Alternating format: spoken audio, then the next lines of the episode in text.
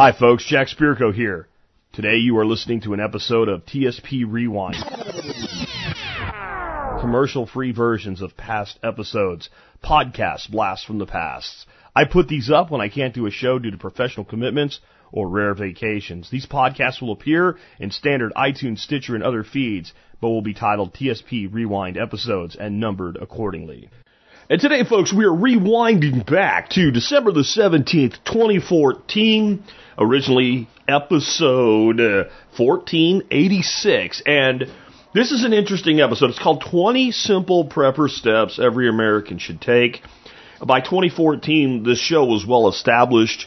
Uh, we were up somewhere in the neighborhood of about 100,000 downloads per episode, so we had definitely kind of matured uh, a great deal. And this was one of those shows that was kind of like a rewind before there were rewinds in that we took a lot of the fundamental things that we had taught from the very beginning back in 08 and I made a list of 20 things that people should do, like, you know, just a couple of them, keeping a food log, keeping a spending log, building a basic blackout kit, and, and a bunch more. And these are basic things. These are things that, again, every American should do. A person that doesn't want to be known as a prepper or survive, like, these are basic common sense things because if you hadn't paid attention during the almost 15 years that Survival Podcast is running, occasionally things go wrong for people, either a few people or a lot of people. We even have a method by which we, we kind of work that out and probability and what have you. And so every once in a while, and I've continued to do this all the way up to today, we'll go and we'll just go through very basic fundamentals. And as I was putting together this, this, this group of rewinds for this period, it occurred to me that I, I didn't really have one of these set up. And so when I got to 2014 and I saw this episode, I'm like, that's perfect. And then something else occurred to me. This show grew and became the success that it is because people like you listening to this right now, unless somebody did share it with you and you're listening to your first one, people like you went out and shared the show when I was nobody in the very beginning, back in 2008, when I got in my car and started doing this from scratch with a little cheap recorder and a headset, you guys shared the show. And we went from like five listeners in the first month to like 50 in the second month to a couple thousand six months in, and then we continued to grow. And one of the things that really helped that was in the beginning the shows were a little shorter and they were more specific. Instead of going more deeper and philosophical, and it probably made it easier to share. So what I'm going to do, despite the fact that I've been doing longer new material intros, is I'm going to cut this one short. We're just going to go dive right into the, the, the, the, the stuff that's going on in this episode. So this will be a good episode for you to share with folks. And I'll tell you another thing about it too. This is another one of those episodes where I start out by telling a lot of stories about my childhood and where I grew up in rural Pennsylvania. And I don't. I, when I first started doing the show, and I would get into that mode and get into like old man storytelling, Jack, I'd always think like, Jack, should you really be doing this? Does anybody really care? It turns out you guys really like that, and I think it sets a perspective, especially in this episode, because we did grow up with this mindset, but it wasn't something that like you saw sensationalized on television. It wasn't, oh, the, the, the, the, the bad guys are going to come get us anything. It was simply, it's cold here in the winter, and if you're not prepared, you'll freeze. And all your pipes will freeze, and then they'll break, and then that'll suck. Or you might not be able to go anywhere for a while, so you might want to have some food and water because you could be snowed in, and it could take a while before anybody comes and gets you out. And of course, those were region specific. People in the Northeast right now are experiencing these very things. And they always will. So I think this is a great episode to share. We'll call it short on the new intro. Drop back in again. We are going back to episode 1486 20 Simple Prepper Steps Every American Should Take. First published December 17th, 2014. I'll be back tomorrow with one more episode for you. It'll be, of course, from 2015 as we've walked episode by episode through the years. One year new each of this series. And uh, then the weekend, and then the new year, and then I'll be back with regularly scheduled programming. Remember, during these episodes of Rewind, I don't have any commercial content, but if you start your online shopping at tspaz.com, it helps me out no matter what you buy. Take care, and I'll catch you tomorrow with one more in this series. Anyway, with that, let us get into the main topic of today's show. Uh, 20 steps you can take as a new prepper or as an existing prepper that you can, you know, kind of back up the truck and, and make sure you're doing these basic things. Uh, this is going to be a good show to share with new listeners. So if you want to send it to them and have them skip all the housekeeping, you send, tell them to just jump to about the 10 minute mark. Uh, they'll, they'll end up about right where you're at right now. So, prepping to me is something that is self-evident. It's something I grew up with, and I didn't grow up with it the way that many of you guys did. There's a lot of you in my audience that I've come to know over the years that have cultural and religious reasons that you prepare, and I'll leave it at that. And that's great, that's fine, but that's not why I grew up as a prepper. I grew up as a prepper because no one called it that. It's what it was, and we lived in a place where it got cold, and we didn't have a lot of money, and we didn't always have the ability to just go buy more stuff whenever we needed it and sometimes the power would go out and then it would be cold in in the house and you'd have to figure out how to make the the the oil furnace work when the the power was off so that you could stay warm. And we had a coal stove in the in the kitchen just because well even if you couldn't get that to go on at least you had some source of warmth in the home. And we just lived a very rural lifestyle uh because that's where we lived we we hunted and fished to help put food on the table because that's what men and boys did as their primary recreational activity. They hunted and fished. So you had to make it have some sort of value if you were going to do it. We grew a garden because my grandfather grew a garden and his father taught him and back in the old country my great uh, my you know my great great grandfather taught my great grandfather how to grow their own food because it was just being connected to the land, and it was part of basically being a Ukrainian peasant farmer. That that's the the roots of my family. We are uh, predominantly from the Ukraine. A little bit of the family is from Austria and Italy, and all of those roots go back to people that just three or four generations ago lived from the land because they lived where everybody did that. And when we moved to Pennsylvania, uh, as a family, and the different groups coalesced together in this little town called Jonestown. Not the you know the crazy Jonestown down in, in, in South America, but it's a little hamlet called Jonestown north of a place called Minersville. And there's more than one Jonestown in Pennsylvania. So if you wanted to see where I'm from, look at Minersville and look north of there. Find the Minersville Area High School. And, and just in that area is where my whole family is from in Pennsylvania. And, and this is down the way a little bit from a place called Pottsville. Um, Pottsville today is a rundown old coal town uh, that doesn't have a lot going for it. Good people, but it doesn't have like no one moves to Pottsville for an opportunity. And when I was a kid, nobody was moving to Pottsville for an opportunity. And and you know when, but long before I was born, when my my my father was born and his brothers were being born, no one moved to Pottsville for an opportunity. But before the Great Depression, uh, when transportation wasn't what it is, you know, it was by even the 50s. Pottsville was a little metropolis unto itself. It was a place that people traveled from quite far away to go to. You, you, at the time, if you couldn't get to Reading or Allentown or Philadelphia, you, you went to Pottsville. And, and that was a lot of people.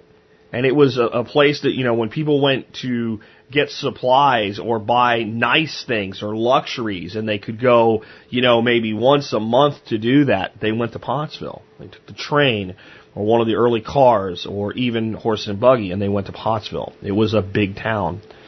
And by the time the depression came along, it had already fallen apart. My grandfather told me they told that we were told when the Great Depression started and we didn't see anything happen any different and we were told when it was over and we didn't see anything different. It had its fall uh, right about the time of World War One, as as transportation opened and other things began to develop, and people became more free uh, in their ability to get things. And and and then the the a lot of the easy coal had already been mined from the area. On top of that, and other types of mining was going on, and the dawning of things like the earliest forms of strip mining started to come along, and jobs you know, decreased in number. There were still good jobs, but the number of people needed to run them were lower, and this whole area became a very depressed area.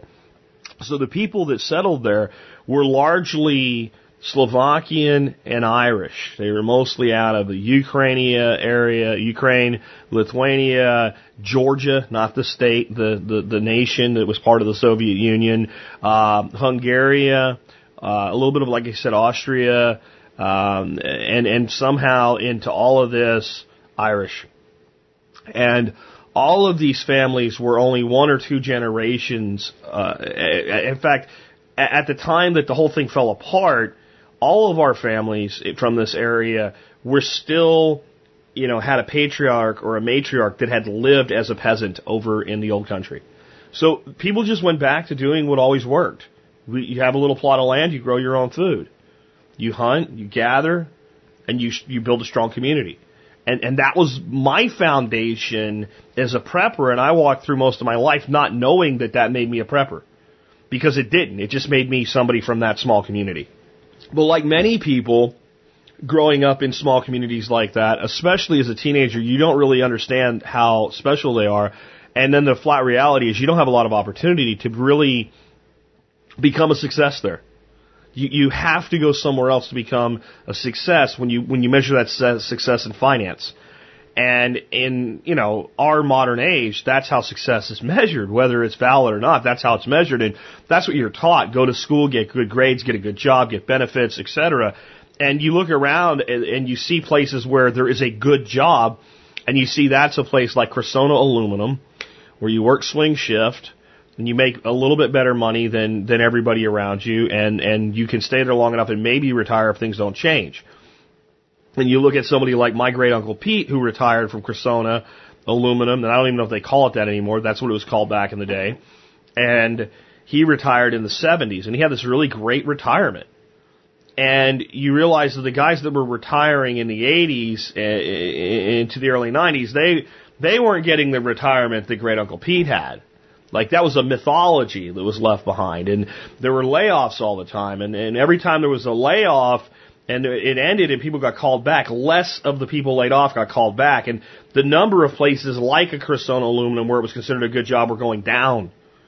And guidance counselors and, and career people that came in for career day in school were telling you, you gotta go somewhere else. So you did.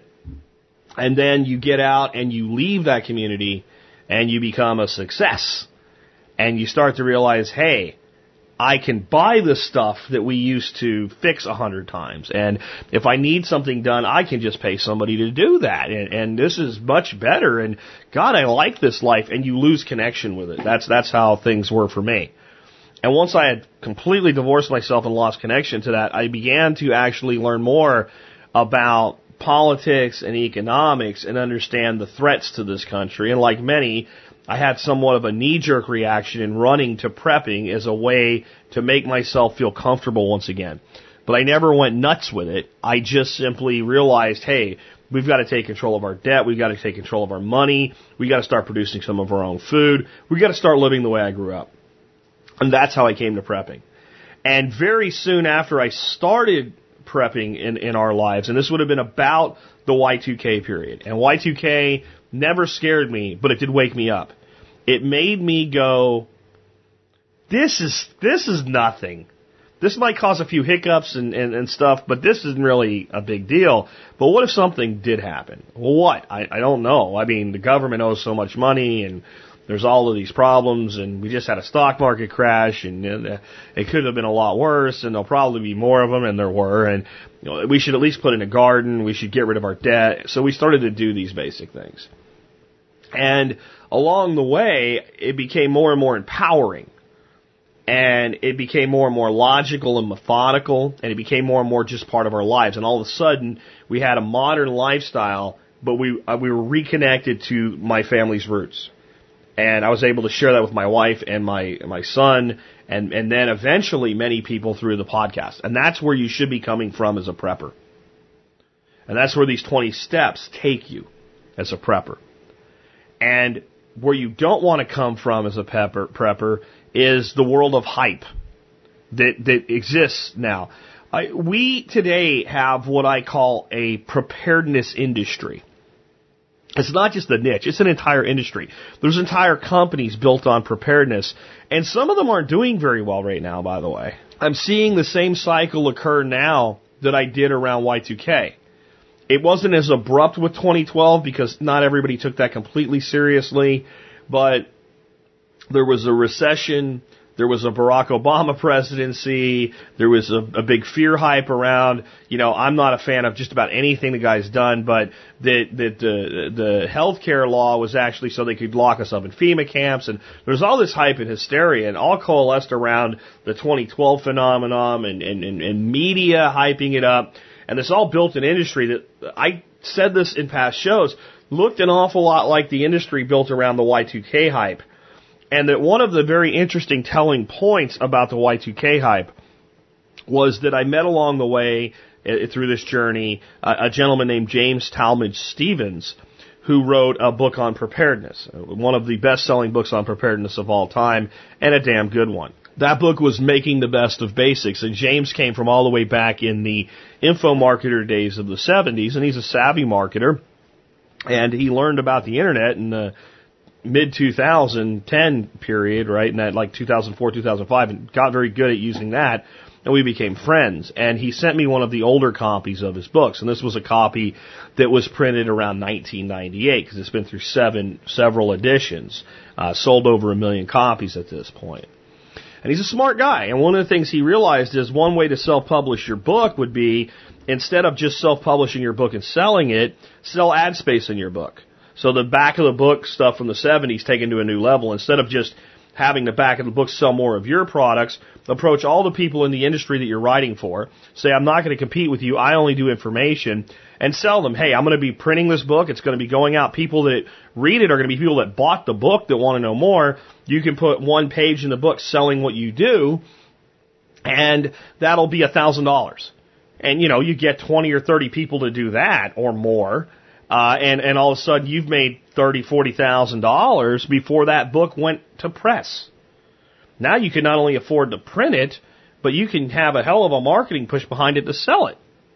So it, it's a very smart formula, but it it opened a window into a reality. I started looking, and there were he was good at what he did, James, and he had way more than forty companies that he was able to sell on this concept, and I don't know how much they all paid. Um, some might have paid a few hundred, some might have paid a thousand or two. But you could tell that he made a good income off of selling space in these books. And I started looking up the companies that were big enough in 1998 to want to advertise that way. And over 80% of them were no longer in business. And you could tell by their advertisements they had major presences that they were probably highly successful. But when Y2K came and went and nothing happened, they dried up and they blew away. And I see a lot of the companies that have become parasites on this industry in very near danger of doing that right now. Because instead of helping people adapt to a better quality of life and a lifestyle, they've sold on hype and panic and they're they're they're cleaning themselves out right now, and in many ways, good riddance. And it's because they don't start with fundamentals and enable the fundamentals. Now, on the other hand, it's great that there's an industry because it allows good companies to serve us as a market. And you want to buy from people that understand you and are addressing your concerns and are the same type of people that you are. And when I say that, I don't mean race, religion, creed. I mean that they are aware like so doing business within a community and doing business with people is is the way that we all prefer to do our business if we can. We don't really want to buy from Walmart. It's just convenient and the price is good. If you give us an alternative, we'll likely take it. But in the end, you could be a Walmart prepper. And, and I don't mean the stupid way, which is if everything goes wrong, I'll just go to Walmart and loot it. No, I mean you can get most of what you need to prep at Walmart if you really want to, or Costco, or you know, wherever. You don't need specialty stores. You just might do better dealing within your own community and, and finding things that really are tailored to you. And there is that, but it's covered with all this hype and this doomsday prepper nonsense and, and there's all this BS. Uh, the truth is prepping doesn't require a mountain retreat. It doesn't require a bunker, and it certainly doesn't require 20 pallets of MREs in your basement. What it actually requires us to do is simply think more like our grandparents and great grandparents and less like modern slaves who worship authority, conformity, and debt. So that's where I'm coming from with these, these 20 steps today. So after all that, yes, we'll get to the 20 steps, but I think it's important that we understand the foundation that we're building on. Now, fundamentals without a foundation to attach them to are weak. It's like the pillars I talked about yesterday. So think of these as 20 pillars that build a, prefer, a, a, highly prepared lifestyle. And unlike just four pillars, if you, if you fall short on one, there's 19 others holding up the building. It takes a lot to bring a building down when there's 19, 20 pillars holding it up. And I'm even going to give you a bonus today and make it an even blackjack for you with 21. Step one, keep a food log. This is something I've said in countless shows and it, it has so many benefits to you. It, it really does. It, you will end up. I, I don't have to tell you to exercise. I don't have to tell you that you're eating things you shouldn't eat. I don't have to tell you what to eat, what not to eat. I don't have to do any of that. Your human intuition knows when you're eating things you shouldn't eat. And your human intuition knows when you've gone from indulgence to excessiveness. If you are made aware of it. And the problem is that most people are no longer aware of anything in their life. They don't, they won't sit down for a few minutes of private comp, uh, private contemplation and even think about their breathing for 30 seconds a day and just count your breaths for 30 seconds to take control of something that you take for granted. Well, that's how eating has become. We eat in our cars, we eat at our desks, we just we get we need a snack, we go and we grab something, we shove it in our face. So there's a health component here. But there's also a practical component here.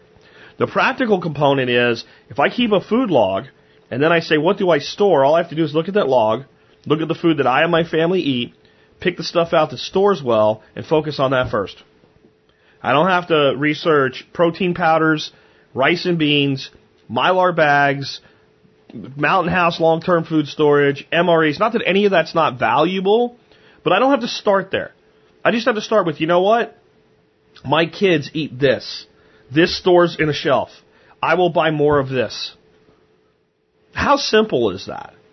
And then when you need food because you can't go somewhere for whatever reason, it's there and it's the food they're used to eating. And it will have a dramatic improvement on your overall health.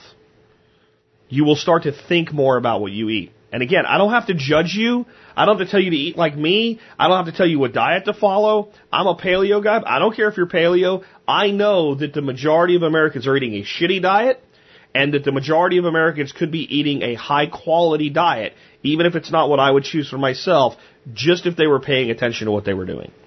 It will make you spend less money and it will make you eat better food. And all you need is a 78 cent notebook that you put on your countertop. And all you do with no judgment, and you don't have to track who ate what. Just every time anybody in the family eats something, write it down.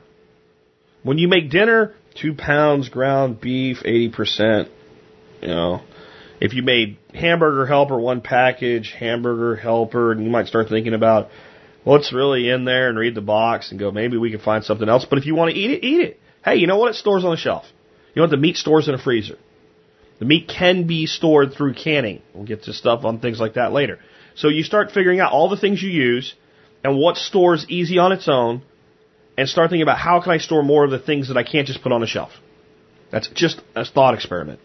That's it. The next one, keep a spending log. Write down every dollar you spend for the next 60 days. Don't judge it. I'm not asking you to cut anything. I'm not asking you to do anything different. I'm not asking you to ask permission for me to spend your money. I'm not telling you not to use a credit card, even though I don't think you should. I'm just saying to write down what you spend. And I know that a lot of you will. I have a credit card statement that keeps track of things for my business, and uh, I'm not talking about that. Just right next to your food journal, put a spending journal.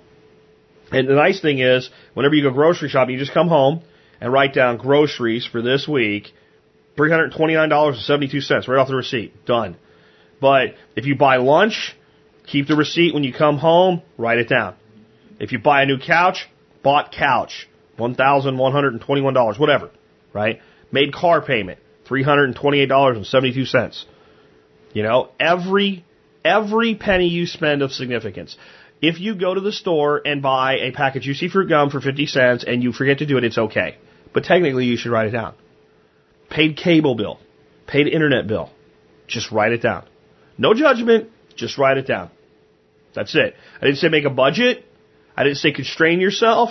I want you to understand how soft and easy this is. You will spend less money.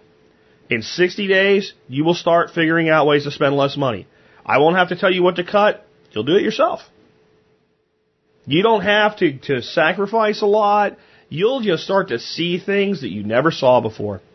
And you'll become more financially responsible. Period. You can't do these two things and not become more nutritionally responsible and more financially responsible. That's why I've given them to you as your first two steps. The rest of these steps are not even in any order.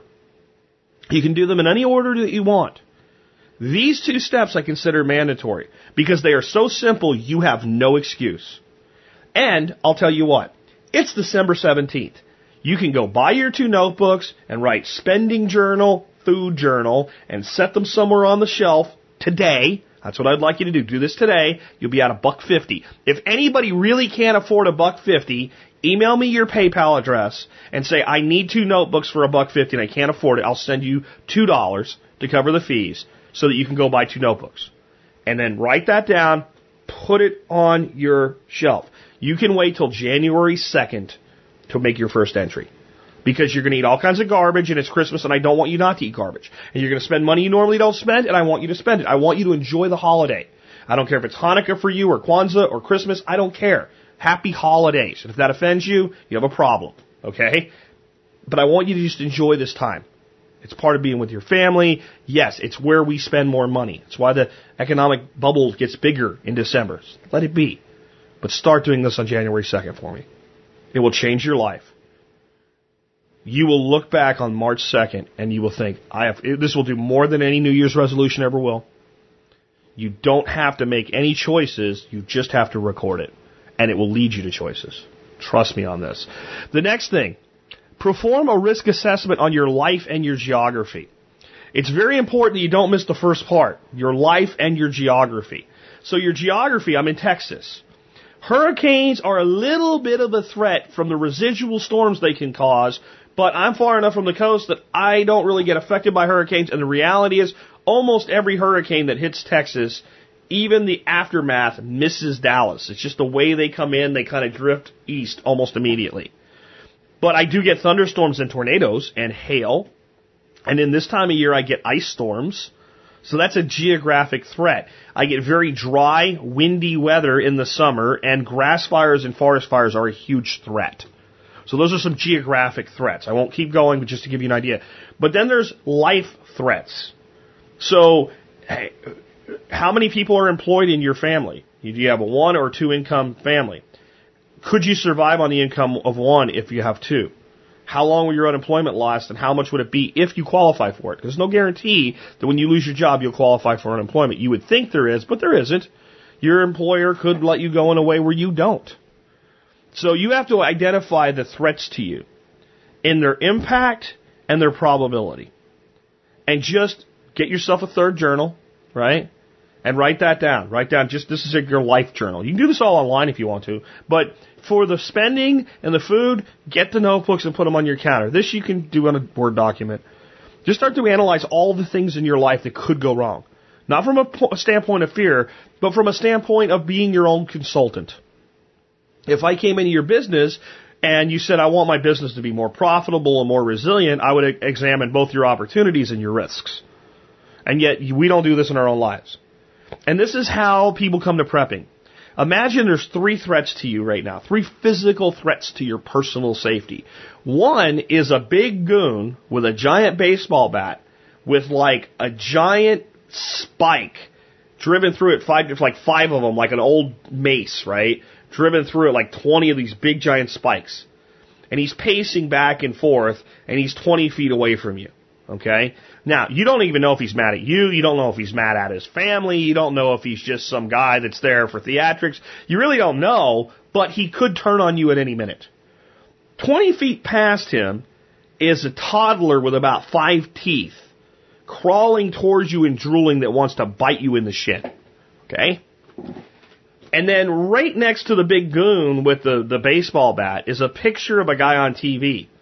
He's in a desert 5,000 miles away, and he says he wants you dead. But he has no visible means to get to you, but it could happen, right? Now, which threat do most people pay attention to metaphorically in their lives? The guy on the TV 5,000 miles away in the middle of a desert that wants you dead that has no visible means with which to find you or even know who you are. Right?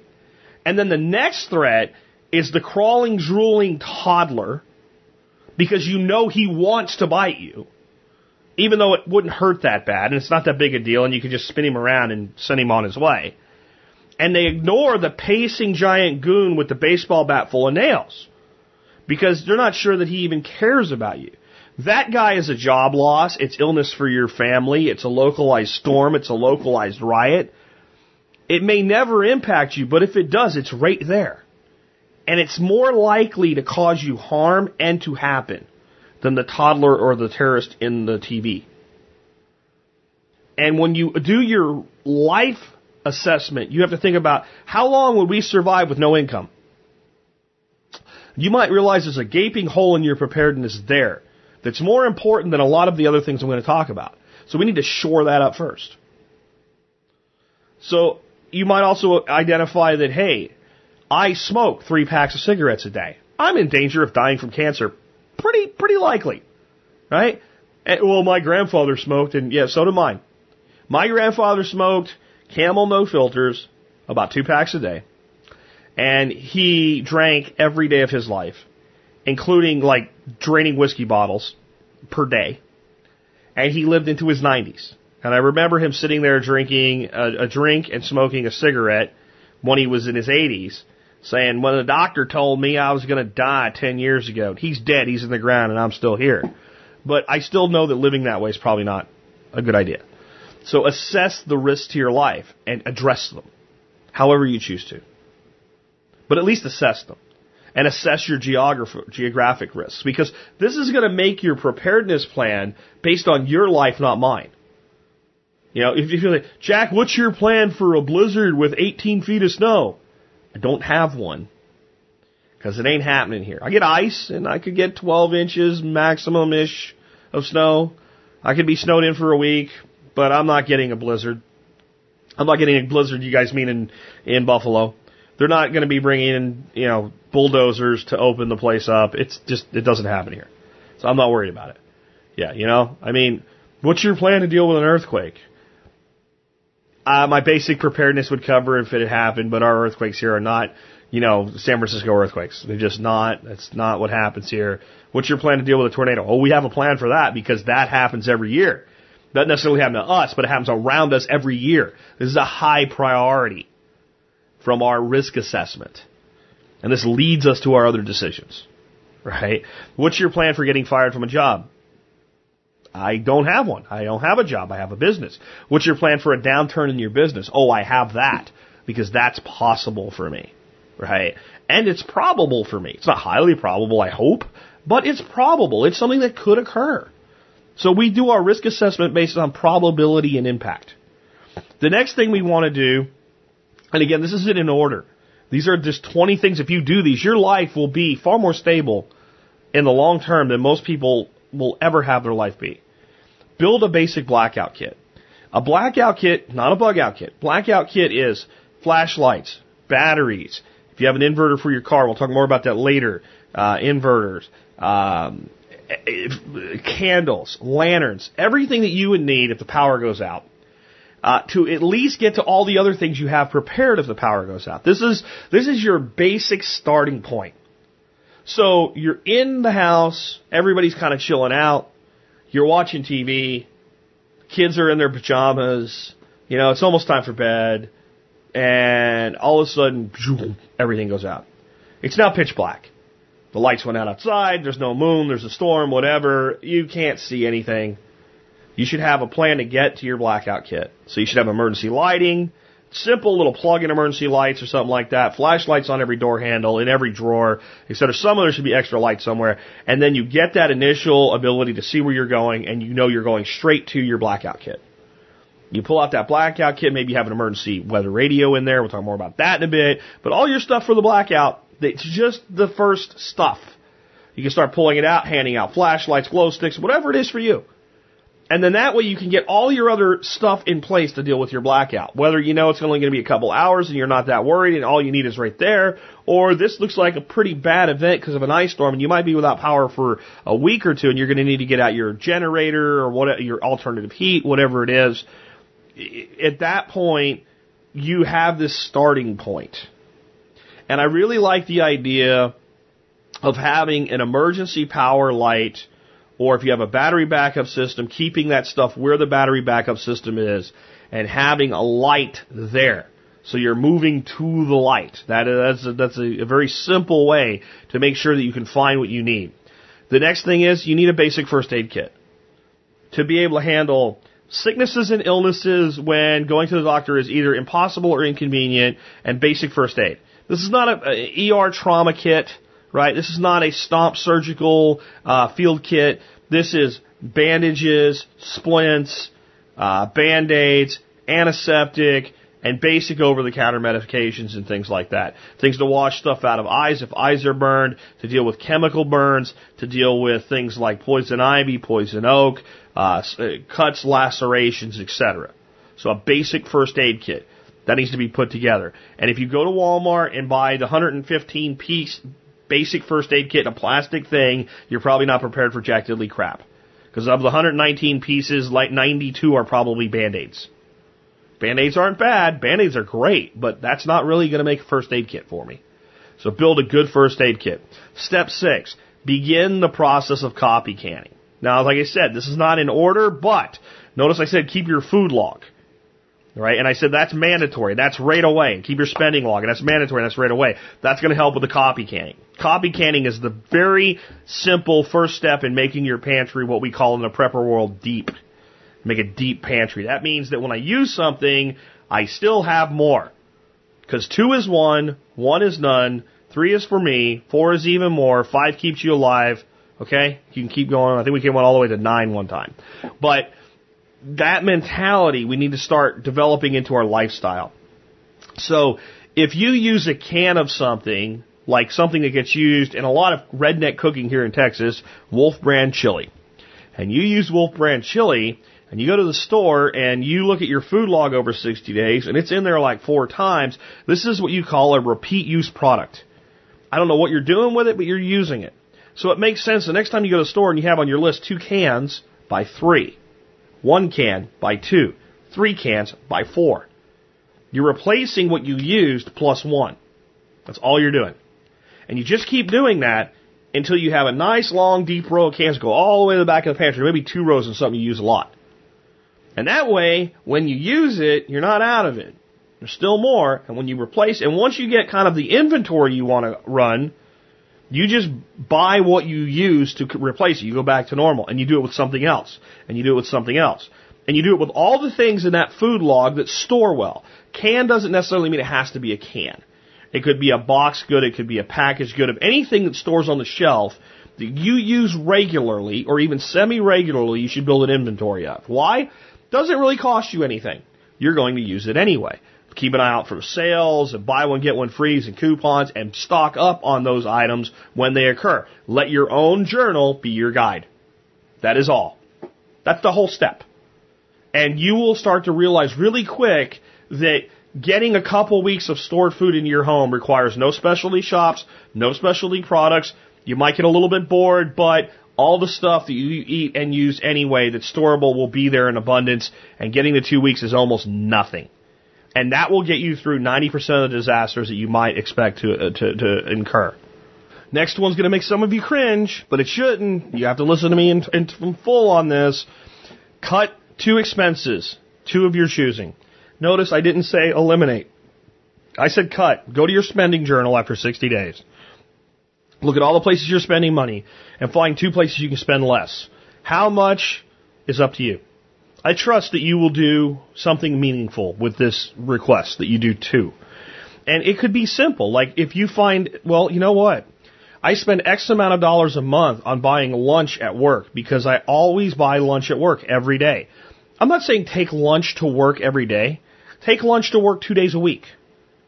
Cut that piece. Use le- you can probably find enough leftovers that are ended up being thrown away or given to the dog or what have you anyway to do that. Some of you this doesn't apply because you already take your lunch or you don't go to work or whatever. Well, then you find something else.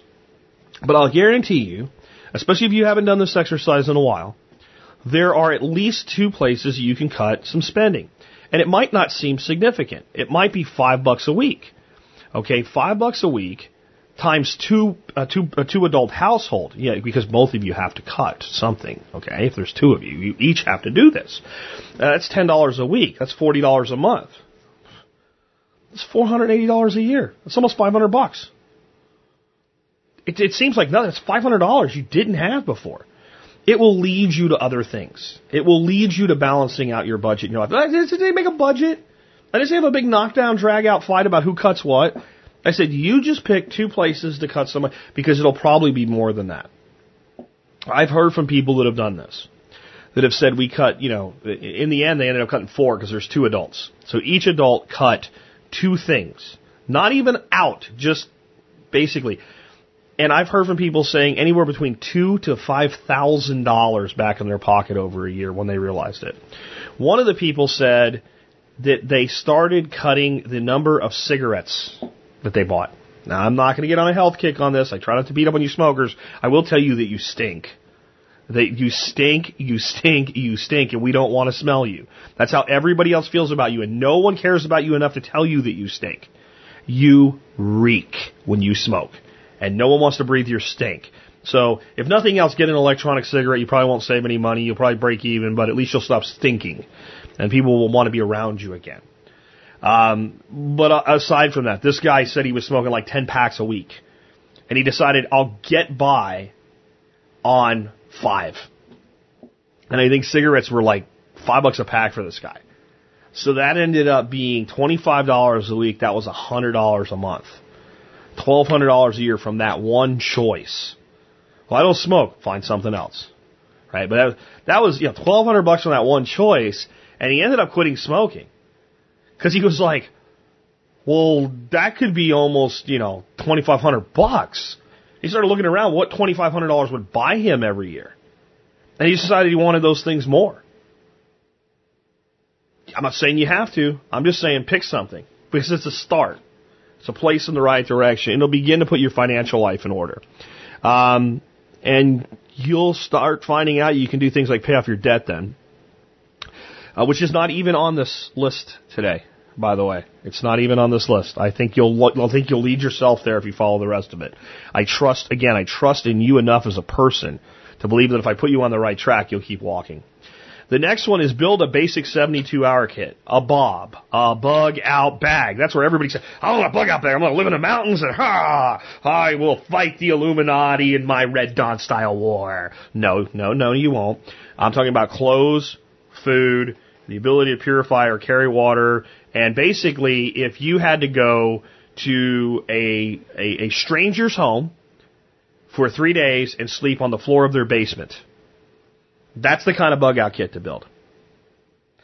Because you're not going to go live in the middle of the Rocky Mountains for three days because the apocalypse came. Okay.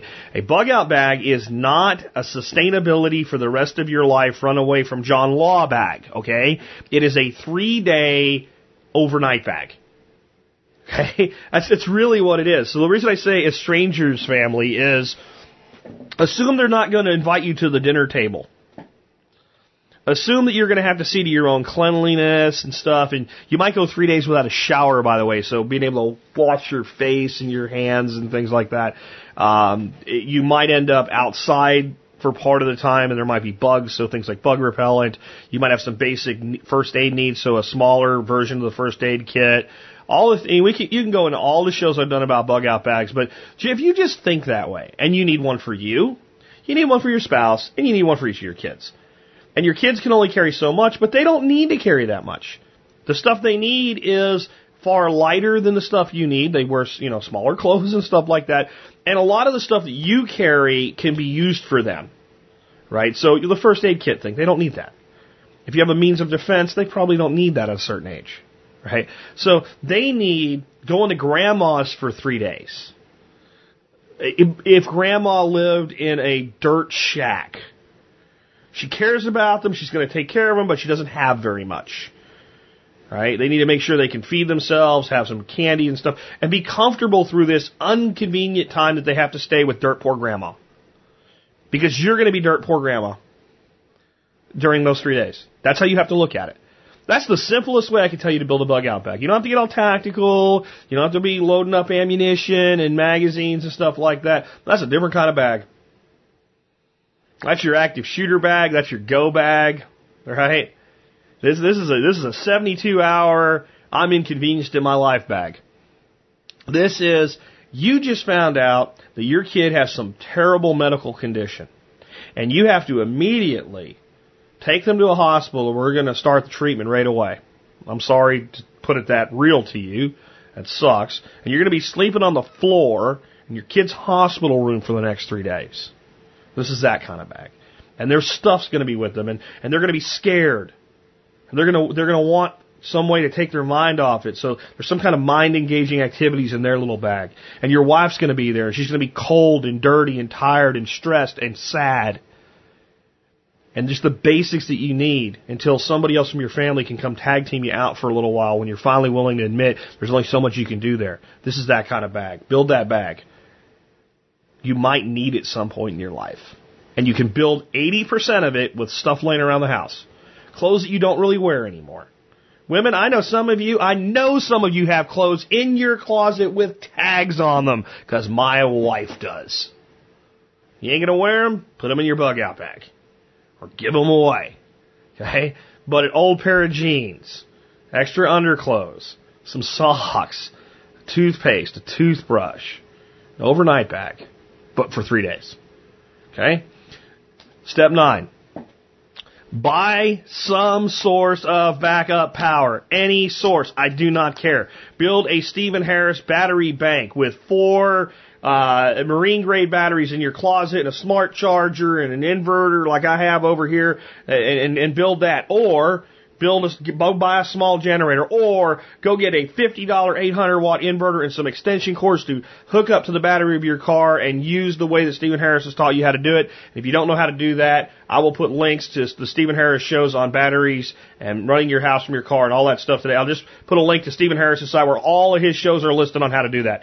But get some method of providing yourself power, okay, beyond the grid. Start with one. I don't care what one my personal opinion, is the most cost effective is an inverter for your vehicle. You can run an 800 watt inverter off your vehicle. It'll do a lot for you. If you have two vehicles, 100 bucks, two 800 watt inverters. And if you keep your tanks full on your car and you keep a couple extra gallon, a couple extra five gallon cans of gas around, you can do a lot with a little bit of power. Alright, and enough extension cords to back your car to hell out of the garage so you don't kill yourself with carbon monoxide. Alright? But some source of backup power. Next, step 10, get some source of backup heating. Uh, if it's a propane space heater, if it's a kerosene heater, I don't care what, make sure that if the power goes out when it's cold, you can stay warm. It's actually more important than the ability to stay cool with, unless you have certain situations. So, if you have a, a generator, I'd recommend a little window air conditioner where you can have at least one comfortable room in your house. But that's not on my 20 step gotta have list, but the backup heat is. If the power goes out and it's cold, it can go to a dangerous situation pretty quick. And being able to heat at least a room, or at least part of the home, and everybody's in sleeping bags and stuff on the floor together, huddled up, that's fine. But if you can stay warm, you can stay in your home. If you can't, you probably won't end up staying in your home. And then the sad part is you may not have a choice, you might have to. So a backup source of heat of your choice, but be smart about it. Think about your spatial requirements, storing extra fuel for it, how much can you store, how long does it last, how safe is it, go through the whole rigmarole. If you have natural gas to your home, get a plumber to come in and plumb a couple space heaters. You have endless heat at that point. If you have a great big propane tank like I do, plumb in some space heaters off of that. You don't have endless heat, but you got a lot of it. More efficient to go straight from fuel to heat than from fuel to electricity to heat. That's a very inefficient way to do things. So some backup source of heating. something that's bulletproof, it will work and will keep you warm for at least a week. At least a week during the night and the early morning. You can do that, you can probably get through most things that will go wrong. Two weeks is a better idea. I know a lot of people during one of the last big ice storms that ended up stranded for 14 to 20 days. And that seems to be about the the upper end limit of the majority of disasters. I'm not promising it'll take care of everything. I'm telling you it'll take care of most things if you have that kind of longevity with backup heating, backup power. Next, build just two additional uh, food storage containers in seven and a half gallon tubs, or you can do four, five, uh, four or five gallon buckets.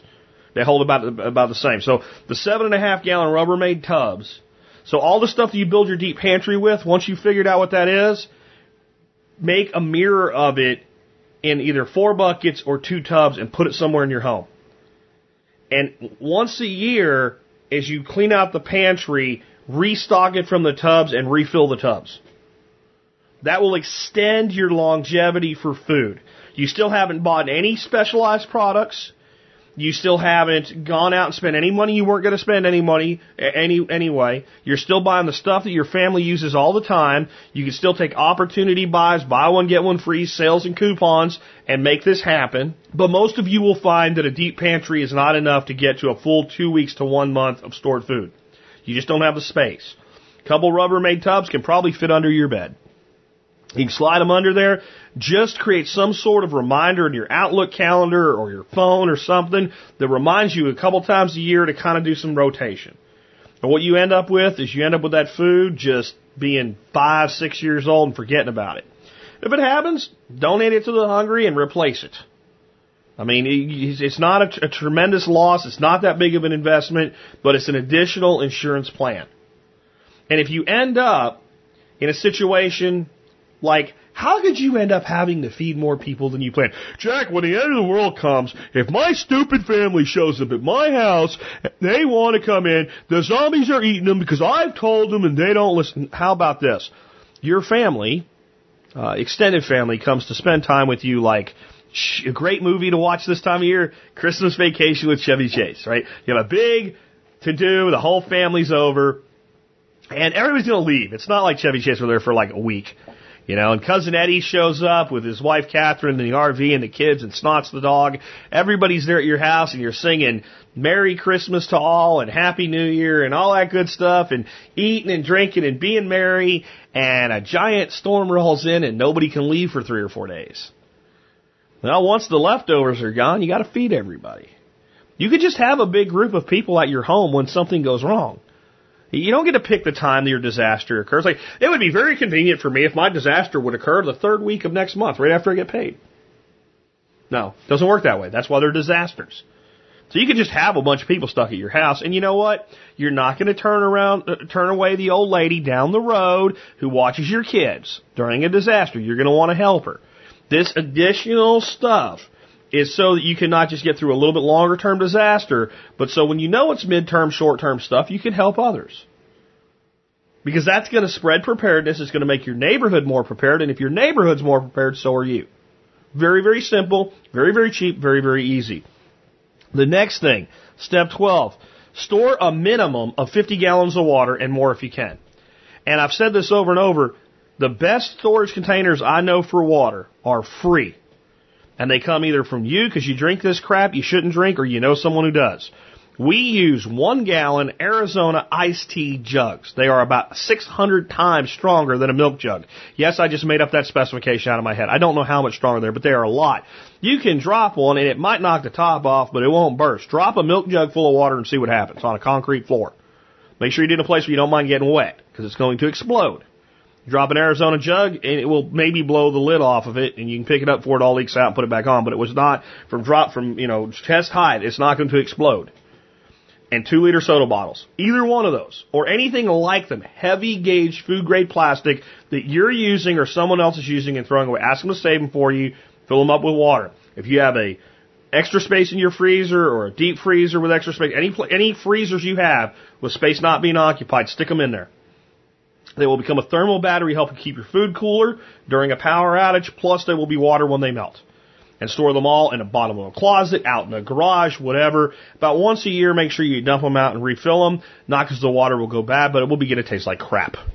Water doesn't go bad. You don't need to do anything special. If you want to put one eye drop drop of bleach in each one to make yourself feel safe, you can. It'll make your water taste like shit and add chlorine to it when you don't need to, so I wouldn't do that, but you can if you feel better about it. Just clean them out with good hot water. You might want to use to make sure that they're cleaned out well and not anything in them that could be contaminated, a little bit of a weak bleach solution when you clean them out. At that point, fill them up 50 gallons minimum. It is free. It costs no money. Whatever your water bill is, it ain't that much for $50. You have no excuses. This needs to be done. It needs to be started now.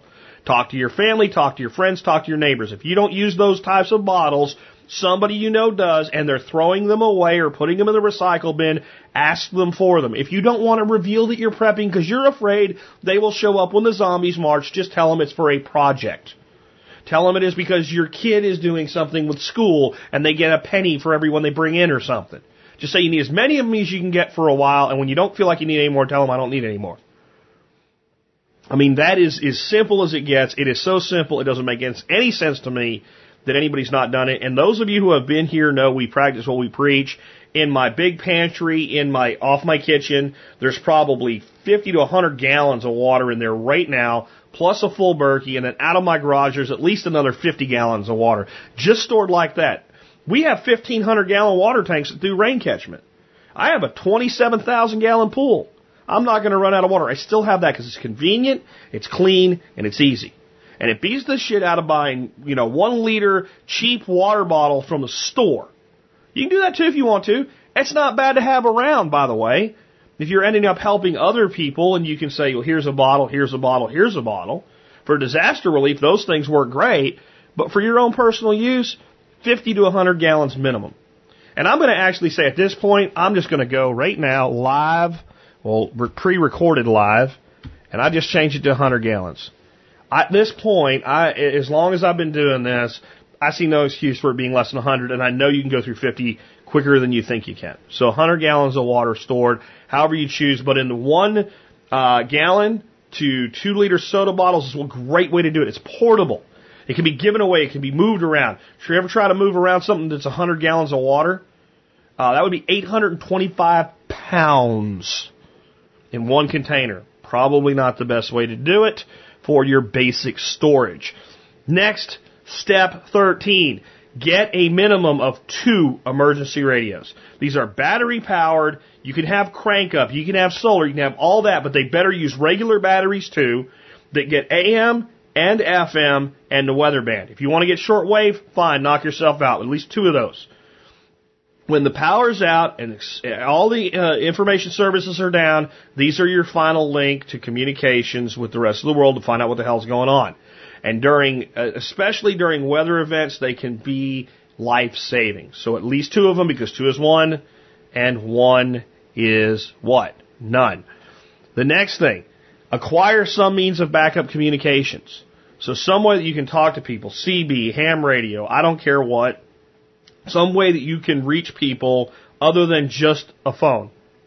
And I would include more than one if you can. The reality though is in most disasters, not all, but in most disasters, cell phones still work in most or all of the disaster area. They have become far more resilient than they were during things like Hurricane Katrina. Uh, there's far more redundancy in the cellular networks now, unless you live somewhere with spotty anyway. So things like being on the Zello network are extremely valuable because you can reach other people outside to find out what's going on. Whereas your your your friends that you can call may not know what the hell's going on. They might be in the area with you and just as limited in knowledge. So any way you can reach outside of that disaster area. So I think you should really look at building up um, at least uh, some means of backup communication with others. And I think that that can even be a neighborhood thing. If you just went out and got good quality Motorola walkie-talkie radios and made sure that you had several people within your neighborhood that, that, that would be on board with you and give them a sense and keep them, keep them plugged in. And if everything shuts down and we're having trouble with the neighborhood, I want you to just turn it on, go to channel four and let us know you're there so we can stay in touch with each other. That may be more valuable than getting outside the disaster area. Keeping your neighborhood calm during a disaster, keeping your neighborhood organized during a disaster. A lot of looting and stuff like that doesn't happen if the neighborhood is prepared. And I don't mean everybody out with guns and stuff. It's a very fact that everybody's organized and have their stuff together and, and, and is looking out for each other just makes people that are scum during a disaster pick weaker targets. So good additional communications one way or another. Um, then I would say, and this one is toward the end of these other 20 steps, go ahead at this point when you have a deep pantry, you have your couple tubs of food and stuff, and, and build up over time a 30 day supply of commercial long term storage food for your household. So that would mean for all the people that are normally there at least 30 days. This is your mountain house. This is your MREs and things like that. And I mean a full month. And I'm not saying go buy it all at once and spend a lot of money. You can do this slowly over time. Pick up a couple cans of this, a couple packs of MREs, this and that as you go. Um, and you can take some non non specific stuff that is extremely long term storage and make it part of that like that's your tertiary preparedness plan. So your primary deep pantry, your secondary, your additional food storage in your tubs and buckets. Your tertiary is this stuff that's going to be good for 10 years or more. You can set it and forget it. It's in a closet somewhere, but it's there. And that's a month supply.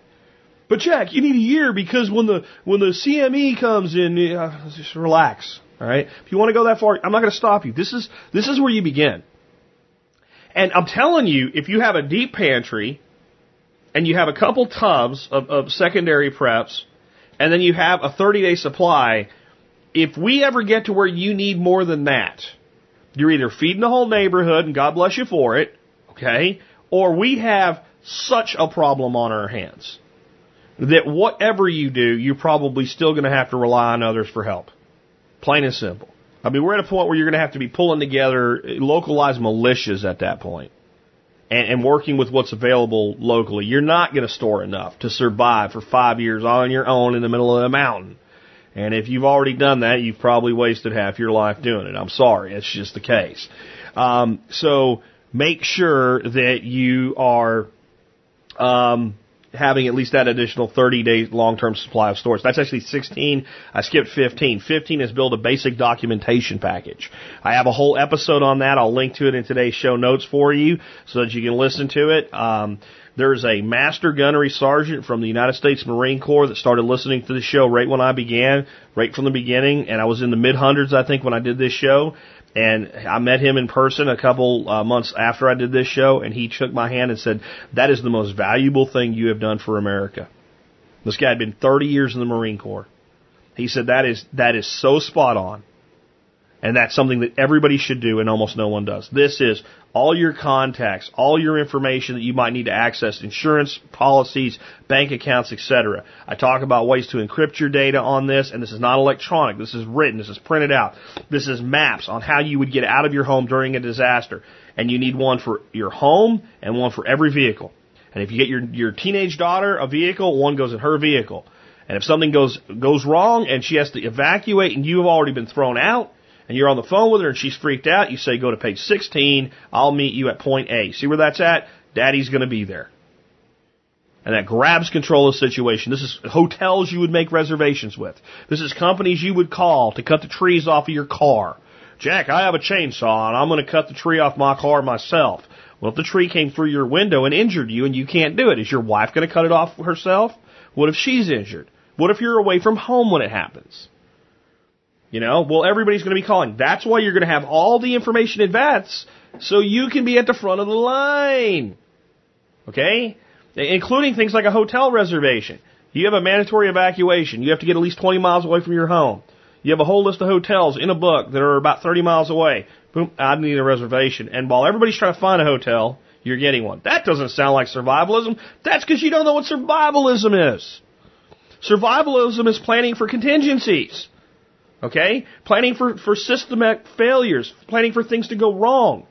And when you're a survivalist, you use whatever's best available for the situation to make things better for yourself and your family and improve your odds of survival and or comfort and health. So if that happens to be, it's going to be two days, screw it. Here's my, here's my credit card number, my debit card number, I need a room, and everybody goes and hangs out in the Ramada for two days. And by, again, by the time everybody's freaked out and, and calling and everything's booked up, you're already, you're at the front desk checked in. That's part of that documentation package. There's a ton that goes in there. So again, I'm just going to point to the episode on it. But it is one of those things that costs no money and needs to be done. Um, the next thing, step 17, learn at least two methods of your own food storage. I don't care if it's canning, vacuum sealing, dehydration. Learn two ways to preserve food for long-term storage. And you will start to see opportunities everywhere to increase your long-term food storage. And when you take up gardening, and probably sooner or later you'll either garden or or, or come across opportunity buys or put in some fruit trees or stuff, you'll start to see ways that you can take all this surplus and do something valuable with it. Uh, fermenting food, canning food, even just blanching and flash freezing. We'll learn two methods to take food that's not storable and make it storable. And it doesn't have to necessarily be on the shelf without refrigeration storable. But just to make it long term storable and keep the quality up. Just teach yourself two ways to do it and learn how to do it. Um, the next one. Find some local food producers and visit them often. Learn about seasonal opportunities with that. So that could be a farmer's market where there's a bunch of them. That could be some local person that sells pastured poultry. I don't care what it is. Find a place to start procuring some of your food less than 20 miles from your house where it's actually produced there. And you will, you will open up a whole Pandora's box into better living, better eating, better relationships within your community, higher quality food, and it will lead you to becoming more nutritionally sound in your life. Just by doing that. I won't tell you what to do with it. I'm just telling you there's this place to start your discovery. Very, very simple. Um, the next thing, step 19. This is one a lot of you are going to be like, really? And I'm going to tell you, yeah. Learn to cook 10 new recipes. In the next month. I don't care if you're a guy and your wife always cooks. You learn to cook. I don't care if you're a wife and your husband always cooks. You learn to cook. 10 new things. And try to use some of your storables in your meals. Whatever they may be. Um, it's, it, it's so simple. And what happens is if you start doing this, you'll figure out, well, I learned how to make stew. Stew's awesome in the cold weather. This is great. Well, I can't really store the beef. Not only can you store the beef, you can make the stew, and one of your less, one of your things you can learn about food storage is canning. You can make a huge pot of stew. You can have a meal for that night and instead of eating leftovers for five days in a row to where the kids are tired of stew instead of being something awesome. You can can up the balance of it and put it on the shelf. And the next time you want stew, you can either go get a can and do no work or do it again and build up more storage that way. Very, so that they start to, they start to become synergistic and work together as you do them over time. But the, the cooking is huge for a bunch of reasons. One, it will make you excited about some of the other steps, like cutting your spending and like finding local food producers. You know, you'll learn that there's more than two ways to make chicken. You know, seriously, and you start to learn cooking techniques, and then your food starts to be so exciting and such a big thing of what you do, then you don't want to eat out as much. And therefore, that makes cutting your outbound expense of eating out easier to do. So they're all very, very synergistic. And, and step 20, and this is something to start working on right away, even if it's just every day, every week, put a $5 bill in a jar. Store a reasonable amount of cash on hand. I call that COH right? You've got to have some cash on hand. There's so many things that go wrong that cash makes go away. It's imperative. And I find grown adults walking around 20 miles from home with no cash in their pocket all the damn time. So there's some cash in your pocket.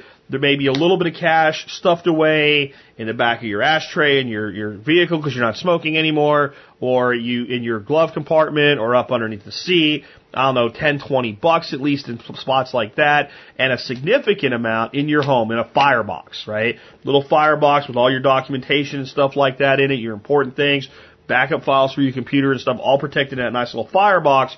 And one of the things in there is maybe a few thousand dollars. I know not everybody can do that, but you know, if you have 10,000 in the bank, in a savings account, go take 2,000 out, put it in cash, and put it somewhere where you're not going to spend it. So it's there in case of an emergency when you can't get your money out of the bank. Like on Christmas Day when the power goes out and your neighbor says, I'll get all that crap out of your driveway for you for 20 bucks. Or you can get to the store, but their their their machines are down, and you can't use a credit card, and the kid wants milk, and you didn't store milk, so now you're screwed because you didn't go buy milk and bread before the storm. You need twenty bucks to buy that gallon of milk that's left, whatever it is, right? Store some cash on hand. But guys, it's that simple. These are the things that if you do these things in your life, you will be more prepared than you can ever imagine. And you'll start to look at life a new way. And you'll start to design your life. See, here's the truth in this all. My real goal as someone that's an advocate for preparedness is yes to keep you out of misery and trouble and harm as much I can. But really is to save you from the modern American life. There are two types of people in this world and only two.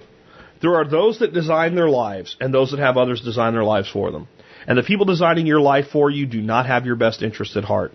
When you begin to do these things, you start to visually ascertain your life and what's going on around you. You stop doing things without thinking. You start to take control. You start to ask yourself, what could I do better? And then you begin to evaluate your threats and your opportunities. And then you begin to say, this is what I want for myself and my family. And then you begin to take steps to make that happen. And guess what? You're into the science of lifestyle design. I don't have to teach you about it. I don't have to tell you how to do it. You'll want to learn and you'll teach yourself. That's what good teachers do. They make you want to learn and they make you want to teach yourself. These are your entry points. But there isn't one of these that you shouldn't do. And I know you can't do them all tomorrow, but you can do them all in the next six months. There isn't one thing on this list that you can't figure out how to do in the next six months. And in six months, right? So we're talking June 1st, because I'm letting you start January 2nd, right? June 1st, 2015, I'll make you a deal. Anybody that does, that can show me you checked off all of these steps and thinks it was a mistake, come to me honestly, don't lie, just for money, Tell me, and I'll give you $300 out of my own pocket. If you can do all of these and say, I should have done any of these things, this was a bad idea, that my life is not better for keeping a food log, keeping a spending journal, doing a risk assessment of my life, building a blackout kit, having a first aid kit, doing some copy canning, cutting some expenses, having a 72 hour kit, this sucks. I wish I didn't do any of this. I wish I didn't have that stupid backup power. I wish I didn't have a stupid backup heating. It's June, stupid. It's not hot. It's not cold out. I wish I didn't have that extra food under my bed. I wish I didn't have extra water. That's stupid. I wish I didn't have emergency radios and some way to talk to people when the power's out. I wish I didn't have a documentation package to tell me what to do. I wish I didn't have a 30 day supply of extra food. I wish I didn't have like this knowledge, this stupid knowledge in my head of how to store food and how to like can or dehydrate. This is this is awful. I wish I could get out of my head.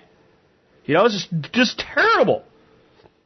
I wish I didn't know local producers that I could buy food from and get good quality food and have new friends and new relationships. This sucks, you jerk, Jack. You're such a jerk. You know?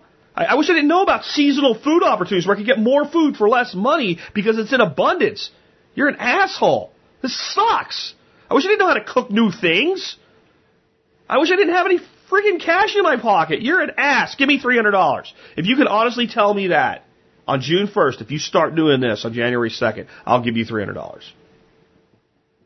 I'll probably list you as the saddest human being on planet Earth in payment for your $300 you've taken from me. You be honest with me.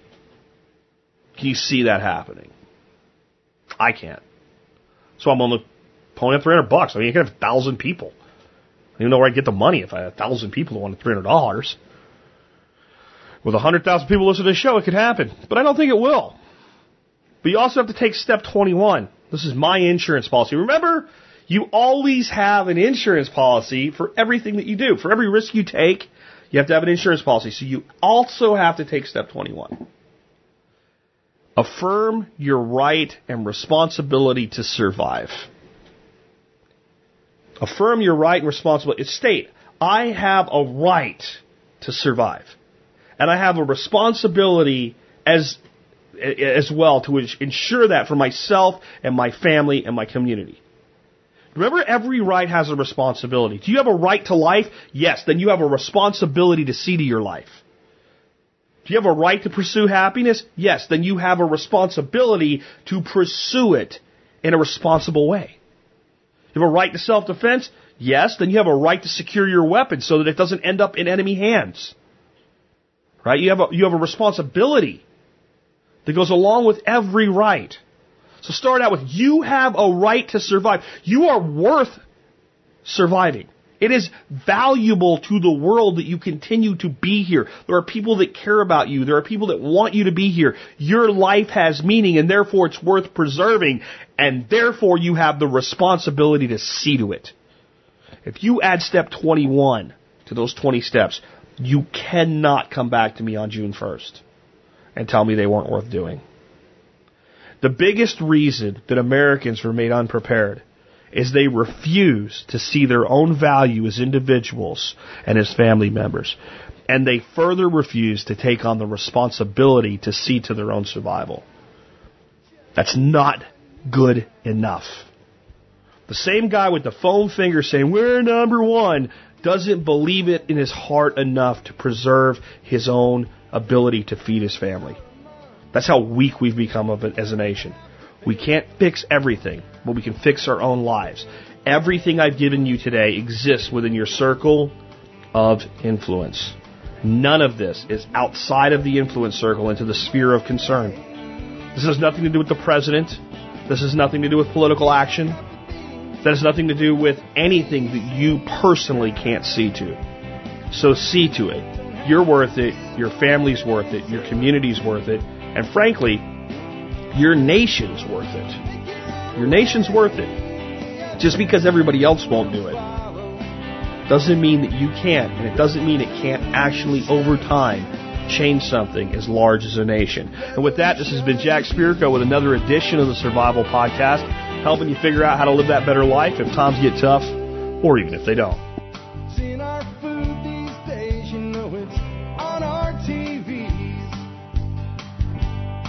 Sometimes we forget we are what we eat. I don't know the answer. It's like there's nothing I can do. It's the price we pay, I guess, when we follow all the rules. There's a better